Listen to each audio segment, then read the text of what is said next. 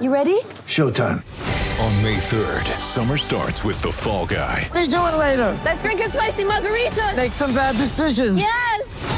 Audiences are falling in love with the most entertaining film of the year. Fall guy. Fall guy. Fall guy. That's what the poster said. See Ryan Gosling and Emily Blunt in the movie critics say exists to make you happy. Trying to make it out? Nope. Because I don't either. It's not what I'm into right now. What are you into? Talking. Yeah.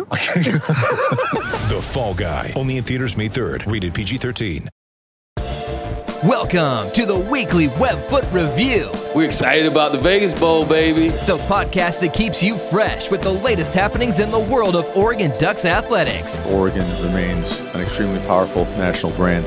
Freddie and Luke and all the guys going back, Aaron, they've all had a big, big part of this. Now, here's your host, Our guys have done well in our approach, which is win the day. Jordan Schultz. It's episode seven of the weekly Webfoot Review. Jordan Schultz sitting in with you as we head into the start of summer. Heck yeah. It's graduation season, so I'm sure many people are busy making a lot of plans, buying gifts, going to barbecues, attending parties. All the leagues and their mothers having their drafts around this time of year. So it's still a fun time to be a sports fan, even if uh, your team isn't in the NBA Finals right now, or you're just a college team waiting on stuff to get going. oh my goodness. It's still a great time of the year. If you're a football fan or basketball fan, you got optimism. Teams are looking different and trying to get better. That includes the Ducks. And there was a ton that happened this past week. So let's dive right in. We started baseball because, well, the MLB first year player draft happened last week. So I'll tell you which Ducks went where. Also, there was finally a week for the men's basketball team where they didn't get any bad news. That's right. I, I thought I was in the twilight zone for a bit, but no, it's true. In fact, they got some really good news. There are also some recruiting notes to pass along as well. I really just uh, kind of some housekeeping items to take care of. Uh, flipping to the football side of things, it wasn't such great news that Mario Cristobal and the coaching staff received this week, but I'll tell you why it doesn't affect Oregon's football team so much. And you can actually start to make some plans for football season right now as we look at the four games uh, that start times have been released for for the 2019 season. Some fun stuff. And as always, we wrap up the show with this week in Ducks history. 44 years ago this week, Oregon and the world lost one of the greatest athletes of all time. So it's only fitting that we take a couple of minutes and celebrate his many accomplishments. And also, uh, just still want to mention if you have any ideas for topics, hit me up on Twitter on the Air Jordan with an O. Let me know if you have any burning Ducks questions that you want answers to. I'm, I'm a hardcore fan, just like you listeners, and I won't stop digging into something until I find an answer. I'm curious, and I just want the Ducks to do well. One more time, Twitter on the Air Jordan with an O. All right, Ducks fans, episode seven of the weekly Webfoot review. Let's get to it. We start in a spot that we haven't really talked much until last week uh, with George Horton stepping down, the manager of Ducks baseball. That's right, we'll start in Ducks baseball. Now, before we take a look at all the Ducks taken by MLB teams in the first year player draft, I would be remiss if I didn't congratulate Adley Rutschman, catcher from OSU and Sherwood High School, taken number one overall by the Baltimore Orioles. He's the front runner to win the Golden Spikes Award. That's the nation's best collegiate player in baseball, and followed last year's amazing College World Series win with the Beavers by batting 411 this year, blasting 17 bombs, and not to mention scouts loving his elite plate discipline. And it looks like Baltimore is going to use Adley as the centerpiece for their rebuild. That is really cool to see the Orioles putting all their chips in on a kid from OSU. And I'm so excited to see how quickly he gets to the majors. I mean, everybody, if you do follow baseball, kind of reminds me of a situation about maybe 15 years ago, uh, maybe a little less, when the Baltimore Orioles took Matt Wieters in the MLB draft and centered around him, trying to build him up. So pretty cool. He ended up having a nice long career. Really, really uh, played well for the Baltimore Orioles over uh, quite a few years before going over to the Washington Nationals. So I hope Adley has a better career. Really excited to see him and what he can do for the Orioles. Okay, though, enough props for the Ducks' freaking rivals. Let's take a look at where all the University of Oregon players went in this year's first year MLB draft. So, topping off the list, it is pitcher Ryne Nelson. He was taken in the second round, 56th overall by the Arizona Diamondbacks. He was an infielder for two years, but got a lot of strength, and that translates well to the mound because he can touch the upper 90s. Actually, has been up near 99 uh, at times, and apparently has a knee buckling curve. I, I've seen the fastball. I haven't really seen the curveball from him, but that sounds like a pretty potent combination for MLB teams, and especially after becoming an infield or uh, being an infielder and then transitioning to a pitcher in the middle of his college career.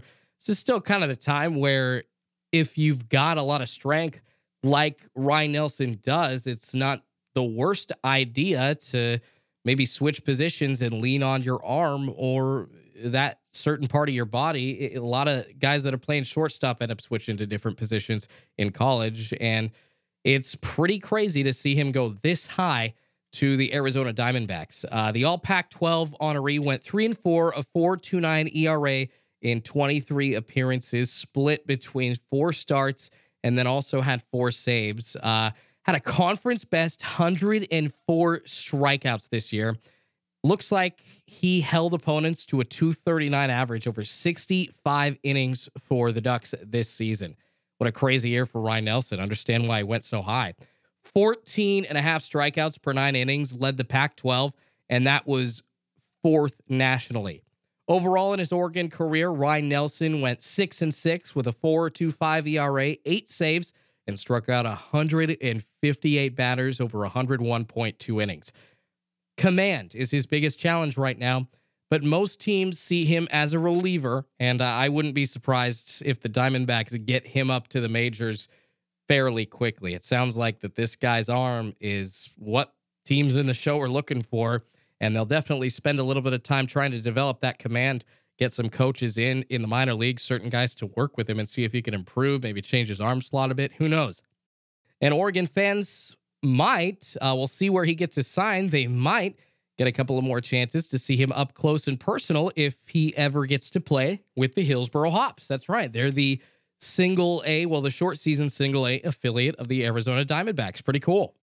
All right, so the second duck taken in the MLB draft the, this past week, shortstop Spencer Steer, third round, 90th overall by the Minnesota Twins. He was the highest selection by an Oregon position player since the sport actually returned to Eugene in 2009.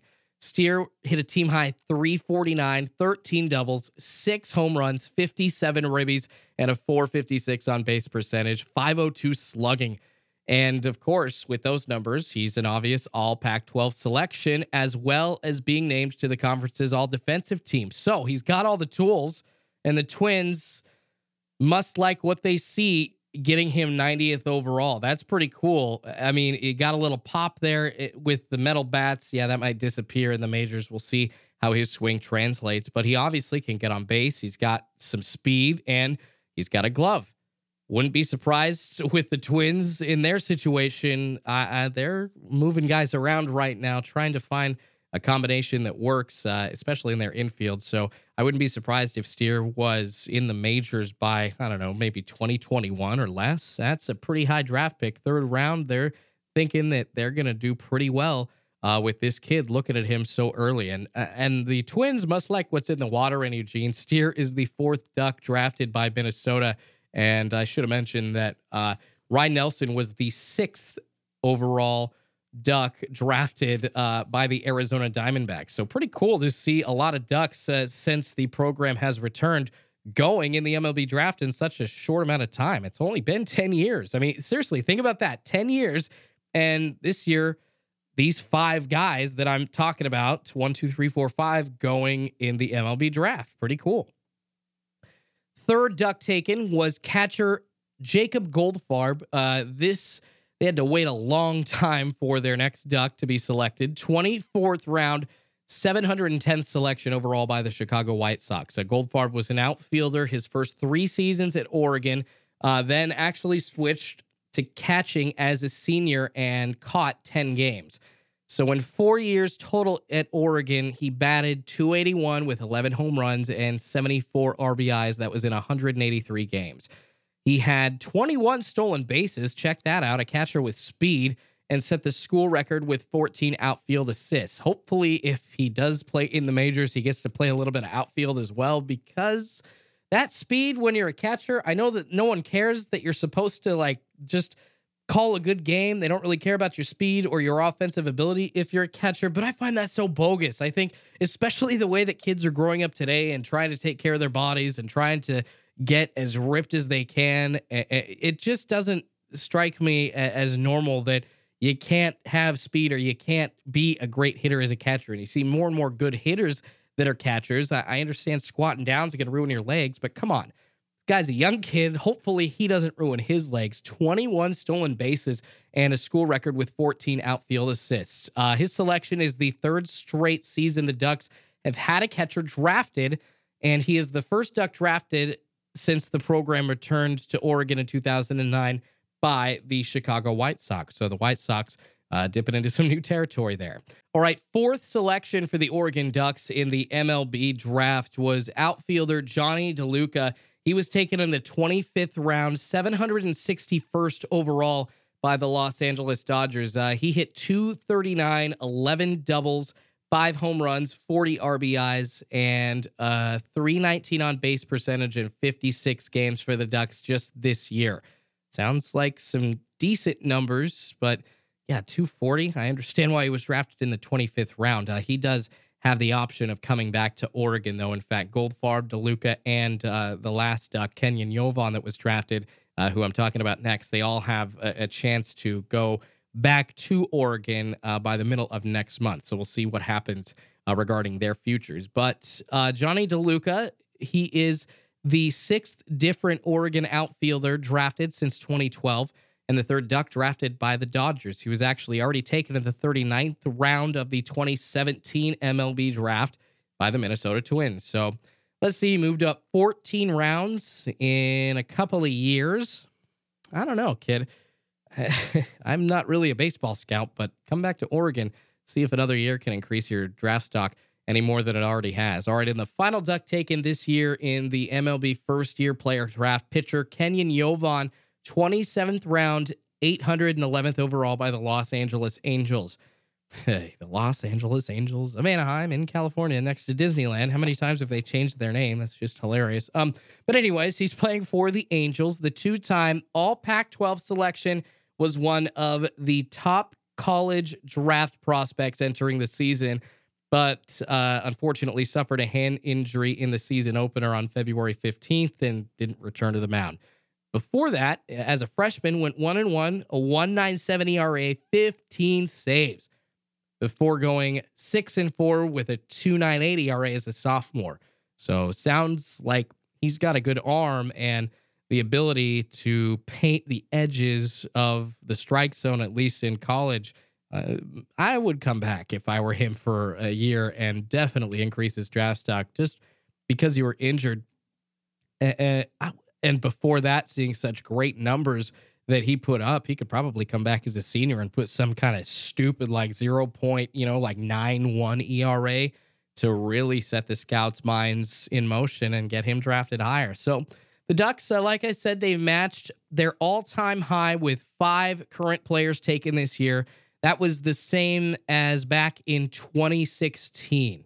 Uh, Nelson and Steer, of course, indicated that they will sign a pro contract and skip their senior seasons at Oregon. While I just mentioned, uh, it looks like, well, you know what? Uh, I'm wrong about Jacob Goldfarb. If it's only uh, DeLuca and Yovan that have until July 15th to decide whether they will turn pro and play for the Ducks next season. So, a couple of decisions to make. We'll see if either of those kids decide to start their pro careers or will be back playing Oregon baseball next year. All right, let's switch gears to men's basketball. It's been a long off season already for Dana Altman, and uh, definitely one that's been full of ups and downs. As of right now, Oregon, to set the scene for you, only has six scholarship players on the team for next year. Well, for what feels like the first time in like a month, I don't have any bad news to pass along to you, Duck fans. It's all good. It's all good coming out of Eugene this week, basketball wise. Uh, after learning about the official return of Payton Pritchard last week, yeah, we actually get more good news. Pritchard's former backcourt partner, Anthony Mathis, who is the top scorer for the New Mexico Lobos, announced that he will be transferring to Oregon while he was visiting campus this week. This was a pretty quick process for Mathis. He uh, immediately announced the Ducks as the front runner for his services when he entered the transfer portal. And a lot of people kind of saw the writing on the wall because he had said how much he really wanted to get back and play with Payton Pritchard. And he's got this year as a graduate transfer of eligibility. So he's taking advantage of it. He says he watched every Duck game last season and feels like it would be a perfect fit. He averaged 14 and a half points, two rebounds, two assists per game, and set a program record at New Mexico 106 made three pointers.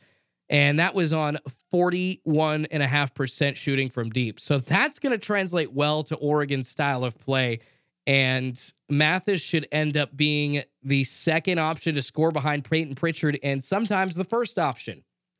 I have a feeling this won't be the last graduate transfer that the Ducks will get either. It's going to be a busy summer for the coaching staff. But how about that? Gotta love that they're already adding a score like that with one more year of eligibility and someone that Payton Pritchard knows how to play with. That's even better for the Oregon Ducks. I'm pretty stoked that they're now adding another big name to the mix. You know, I'm worried, but it's getting better if you're a basketball fan this offseason for Oregon. And they actually already have visits scheduled for two more players. Shakur Juiston, six seven forward from UNLV, is supposed to be visiting Oregon this week, or I think maybe he already did. Uh, he was injured for most of last season, but in eight games for the Rebels, averaged just about 11 points, almost nine rebounds, and two assists. And as a junior, he averaged 14 and a half points and 10 boards and two assists a game. He shot almost 64% from the field, and that was in full season action when he wasn't injured. Obviously, if he decides to join the Ducks, he is going to help solidify the front court. And the front court is a weak spot for Oregon right now. But apparently, he's looking at other schools like Seton Hall, Grand Canyon. All right, come on, Shakur. This is an easy decision for you. It, the facilities and coaches that you would have access to at Oregon are invaluable. I'm sure they showed him whatever they could to convince him, though. Uh, but cross your fingers, Ducks fans. Let's hope that Shakur Juiston comes to Oregon and joins uh, an already shorthanded roster. Uh, thankfully, once again, just getting another guy Anthony Mathis. So, starting to see some good news here. The second player scheduled to visit Eugene is Eugene Omoruyi. I hope I said that right. You know, Rutgers' leading scorer and rebounder from last year. Originally from Canada, and he led them with 14 points per game and averaged almost eight boards. So, kid's a beast. He is 6'7, 235 pounds. He announced plans to transfer in late May and has already visited Texas A&M. Uh, that was actually earlier this week. To be clear, though, unfortunately, he is a sit-out transfer, and that means he wouldn't suit up until the 2020 season. Looking from the outside in, looks like Dana Altman is working really hard to try and line some guys up and get this roster working, even if it is beyond this year. It's important after such a crazy, unexpected turnover. Still mad. By the way, if anybody cares, uh, former Oregon guard Victor Bailey Jr., uh, he is committed to Tennessee. So whoopity do. Enjoy your time in Tennessee. You still could have gotten a lot more minutes this year, even though your playing time decreased in the NCAA tournament. I know you didn't play at all in the Sweet 16 game, but goodness, Victor Bailey. He has announced that he is headed to Tennessee and the SEC. That was according to his Instagram. So there you go, Ducks fans. You now know the future of one guy that didn't want to be on the Ducks anymore, didn't want to deal with any adversity. Uh, among all the drama, though, I have to try to remind myself that Oregon has the right guy at the helm in Dana Altman. When he was hired back in 2010, the Ducks were an average program. Ernie Kent kind of had them at okay status, but not really a major player on the national scale for recruits or attention from ESPN that often. I mean, now that Altman, just think about this. Now it's 2019. He's been here almost 10 years, a decade. And in that decade, he has transformed the Ducks into one of the more popular programs in the country, a consistent winner, getting guys into the NBA, getting drafted, and now has made the Ducks a huge player in recruiting. Since 2017, the Ducks have gotten three straight top 15 recruiting classes. I mean, as a fan, is there anything else that you could have asked for? The program is at a higher level now than it's ever been. So there is something to be excited about. And I just try to remind myself that, you know what? I think Dana Altman is steering the ship in the right direction. We're going to shift gears into football and talk about some bad news that Mario Cristobal got this week. Also, I'll try to figure out why national prognosticators are picking Oregon to lose one of the easiest games on their schedule. That more coming up. Jordan Schultz sitting in with you for episode seven of the weekly Webfoot Review from SB Nation and addictedtoquack.com. This is episode seven of the weekly Webfoot Review from SB Nation and addictedtoquack.com. Jordan Schultz sitting in with you. Give the show a five star rating on iTunes if you like it, and be sure to follow me on Twitter. That is on the air Jordan with an O. All right, so we're transitioning into football talk now. Uh, there was a bit of recruiting news, but a lot of the last week has been spent looking ahead to the Ducks' actual season. so, unfortunately, the Ducks suffering a bit of a setback this week. I was all excited about defensive back Chris Steele transferring from Florida to Oregon. And it's mostly because he's a super talented freshman that could not only add to the depth in the defensive backfield, but could also make an immediate impact. Well, it turns out that Chris Steele, after initially verbally committing to Oregon, tweeting out about it, has changed his mind and will go to USC. Yup, he shunned the Ducks to head off to one of the rival programs in the Pac 12. Like I said, he tweeted out his decision to come to Oregon, but that tweet, as of now, has been deleted. And sources close to him claim that he is headed to USC. Uh, he was visiting USC this week, so while there isn't an official report out about this, the writing is on the wall. Sorry, Ducks fans. Uh, Chris Steele will be attending USC instead of Oregon. So, as a Ducks fan, this gets me totally upset. But looking at the decision as an analyst and evaluator of talent, I don't think his loss is going to have much of an impact. For starters, he wasn't even in Eugene to begin with. So it's not like Steele's presence was something Mario Cristobal was depending on. His late arrival was a bonus, basically, and he may still not even be eligible to play this season for USC. Also, the Ducks are already pretty stacked. They got both starters returning at the quarterback position and beyond. Lenoir is back, Thomas Graham Jr., Jevon Holland coming back. So they have the depth there already. And I'm betting that Andy Avalos hadn't really planned on implementing Steele into the defense much during his first year, anyways. The football team situation is literally the opposite of the basketball team right now, just to try and make sense out of this. Returning 10 starters on offense, seven on D. The coaching staff's goal right now is to continue the growth and the camaraderie with this returning group of guys. It's not to try and bring in talented young kids with no college football experience to fill the gaps. So I mentioned that some of the national media are looking forward to the Ducks season, and someone from ESPN said something that I absolutely disagree with. Edward Aschoff, SEC reporter for the four letters, says he thinks Oregon's trap game this year is against Colorado on October 11th. Here's a quote The Ducks head to Seattle to face Washington on October 19th for a game that will go a long way toward determining the Pac 12 North. But the week prior, Oregon will host a Colorado team that's under new leadership. No one knows what shape the Buffs will be in this fall, but they'll likely be playing with house money for most of the year. Quote continues, seeing them right before such a huge game could impact the Ducks' midseason focus. End quote. Now, if you remember last year, the Buffaloes started off pretty hot, 5 0. After that, seven straight losses ended up costing Mike MacIntyre his job. I mean, they have a roster full of returning guys, but a new head coach in Mel Tucker, a defensive guru, has coached all around the NFL and in college uh, was at Georgia running their defense most recently.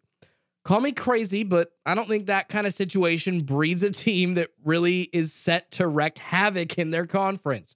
The current Colorado football team, their situation kind of sounds like they need to spend time finding their identity again, similar to what Mario Cristobal and the Ducks went through after Willie Taggart jumped ship. So I'm really not trying to be hard on Colorado.